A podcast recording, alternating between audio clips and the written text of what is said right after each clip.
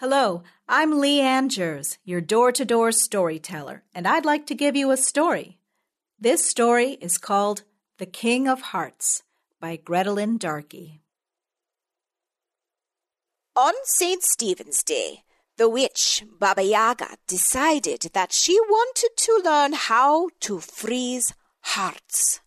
She had heard of such things being done in the far north, so she knew it was possible. Baba Yaga didn't like the far north.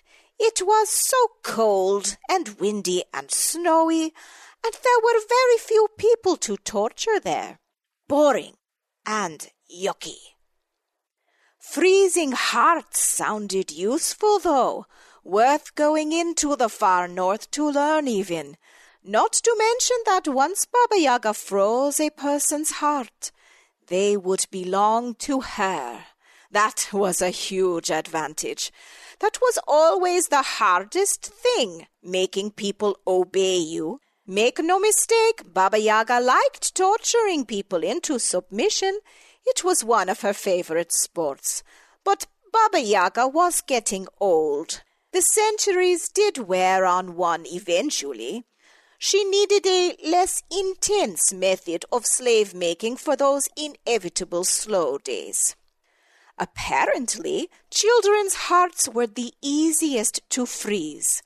That's what she'd heard anyway. Or maybe that merchant had said critters' hearts. It was hard to tell because she had been cutting his tongue out at the time. Children. Hmm. She would have to check on that. Baba Yaga hated children. Nothing was more troublesome than a child. They were so unpredictable. Baba Yaga didn't like that. She could usually read people easily, but children were curious. They often didn't have the same patterns ingrained in their personalities that adults did. The only good child was a child who was spitted and seasoned and roasted slowly. That was lovely. Baba Yaga wiped the drool from her leathery old lips. Now she was hungry for child flesh. Well, at least she had that option if the spell didn't work. It was such an annoying journey, so far north, so cold, and Baba Yaga didn't even particularly care for the Snow Queen.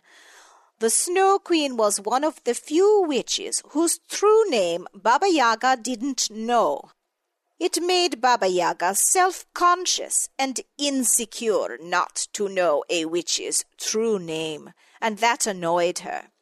It galled her even more because the Snow Queen was younger than she was, or at least Baba Yaga thought she was. No one really knew how old the Snow Queen was, she had simply appeared a few centuries back in the far north. None of the other witches really noticed the Snow Queen at first. Nobody had ever cared much for the far north, so none of the other witches envied her the territory. When the snow started spreading, however, there was some grumbling. Witches started to wonder who this Snow Queen was. There had been some talk about sending her a delegation, but none of the southern witches wanted to travel north to do it, and the subject was dropped. Besides, the snows only drifted a few feet south every year. The Snow Queen probably didn't even know she was spreading the snow. That was how the southern witches justified the situation. But the truth was that the Snow Queen was good at witchery. Better than any witch in centuries. Some of the older witches even murmured that she reminded them of Baba Yaga when she was young. Baba Yaga didn't heed this, though. She knew that the Snow Queen was good. But as long as Baba Yaga could have the southern forests, she didn't care. The country was vast. If the Snow Queen decided it was too small to share, then Baba Yaga would have to deal with her. Until then, it paid to be on friendly terms. There were benefits to being nice to other witches, exchanging spells, for instance. Still, Baba Yaga had to admit that although many witches went north to learn from the Snow Queen, the mysterious monarch never left her domain to learn from anyone. It was a good strategy.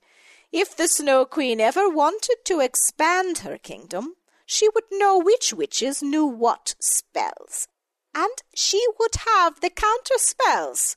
It was very smart, but Baba Yaga didn't think much about it. She had lived this long, hadn't she?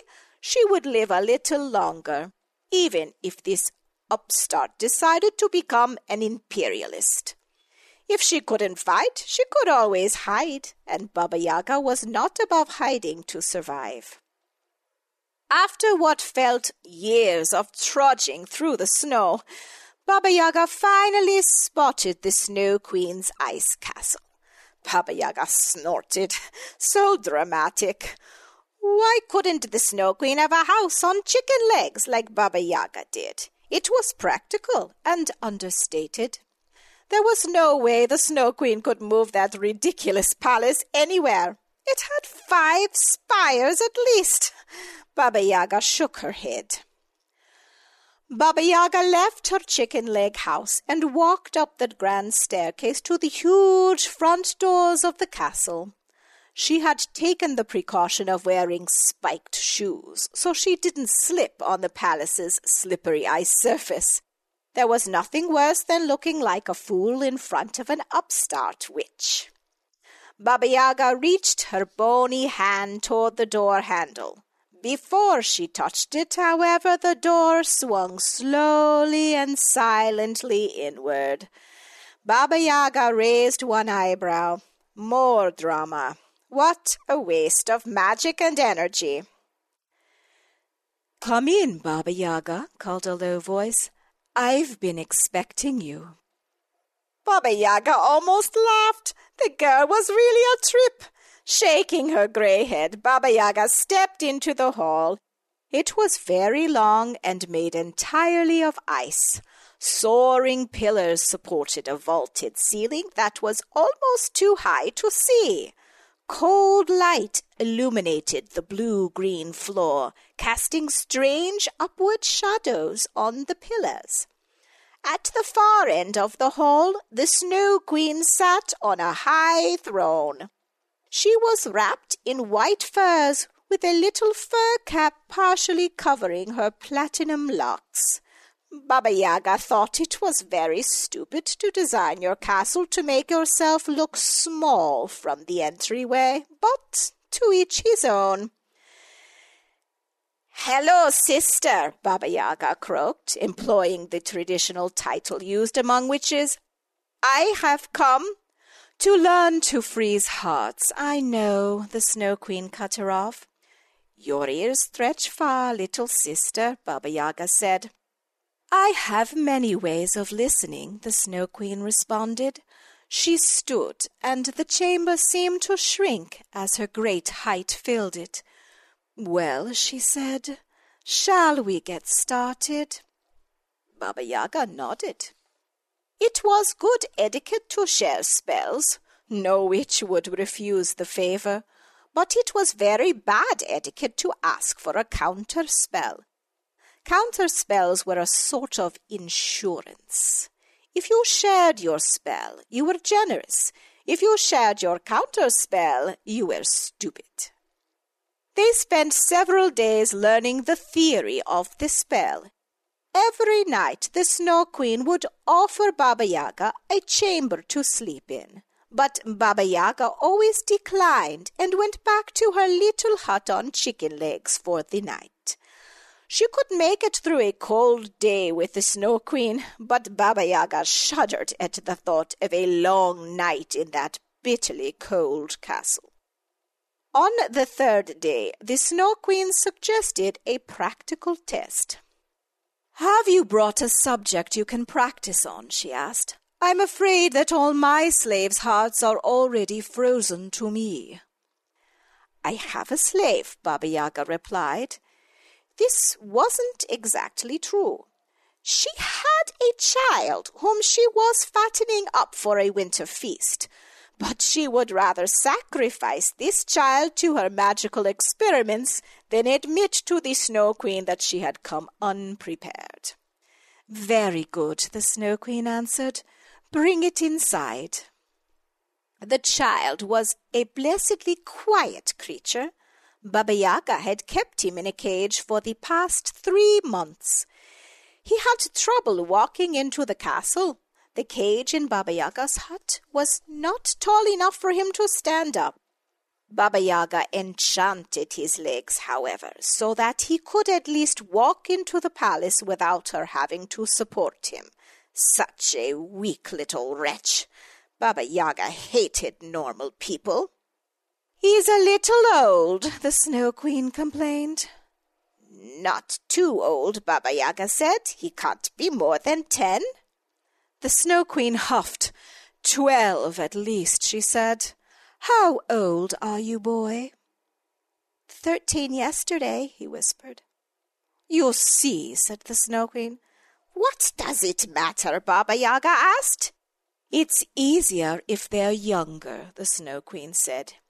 Then this will be a good challenge, Baba Yaga said. Hmm, the Snow Queen shook her head. We'll see.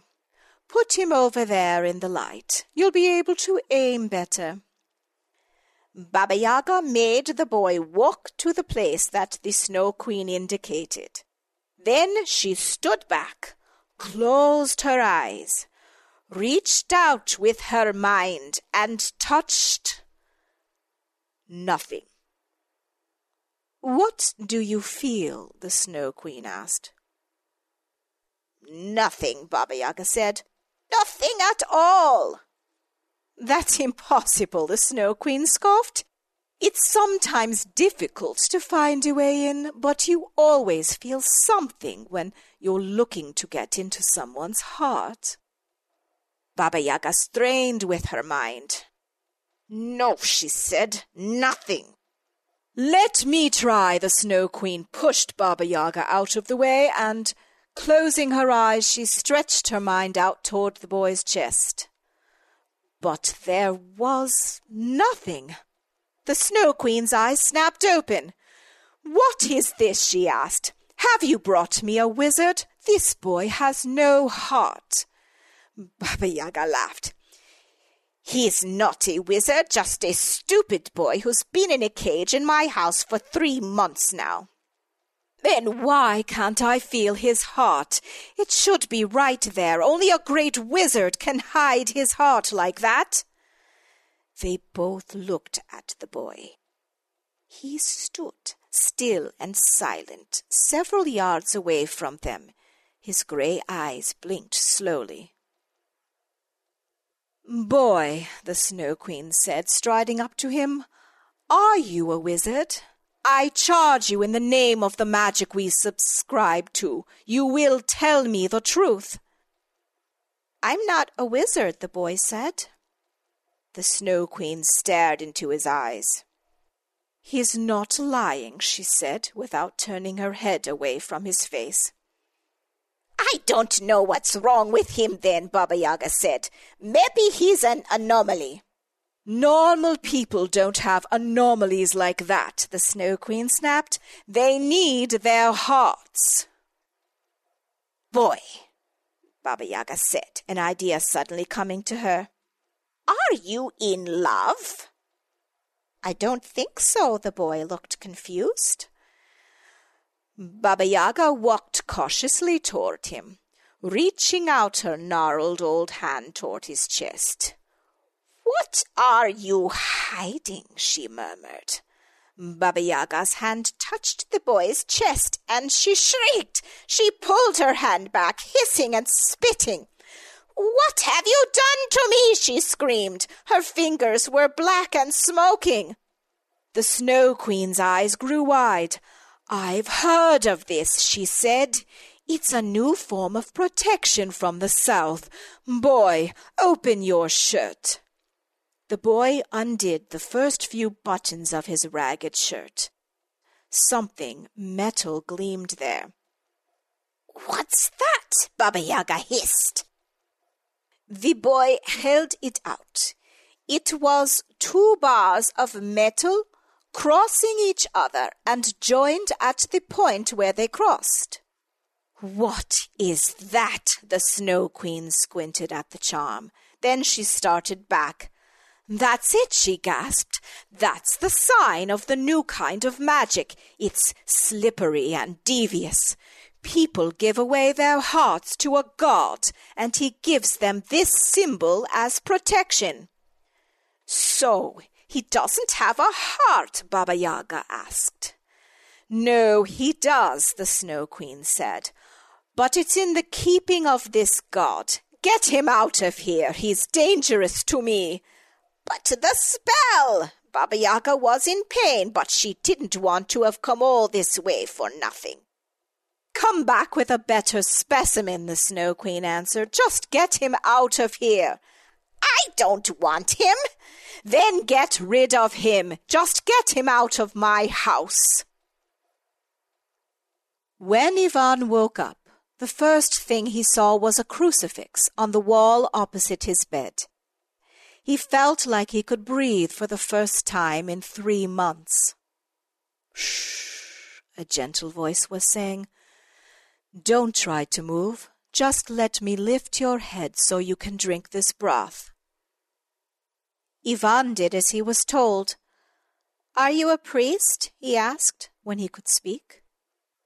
Yes, I'm Father Michael. Father Michael, Ivan sighed. We thought you weren't going to make it, the priest said. You were so cold when we found you. What happened? Baba Yaga, Ivan muttered, and the Snow Queen. They wanted my heart, but they couldn't get it. The master has it. The priest smiled. The master? he asked. Christ, Ivan said, my master. Ah, very good, very good. Your heart is certainly safe with him. Safe, Ivan mumbled, with him. Yes, Father Michael answered. Now try to rest. When you're better, we'll try to help you get back to your village. Ivan sighed. As he closed his eyes, his hand clutched the small silver crucifix around his neck. It was warm and comforting. He fell asleep. You just listened to The King of Hearts by Gretelyn Darkey, read to you by your door to door storyteller, Lee Angers. Thank you for listening. Used by We Are One Body Audio Theater with the permission of the licensor, granted under a copyrighted license agreement. A production of We Are One Body Audio Theater.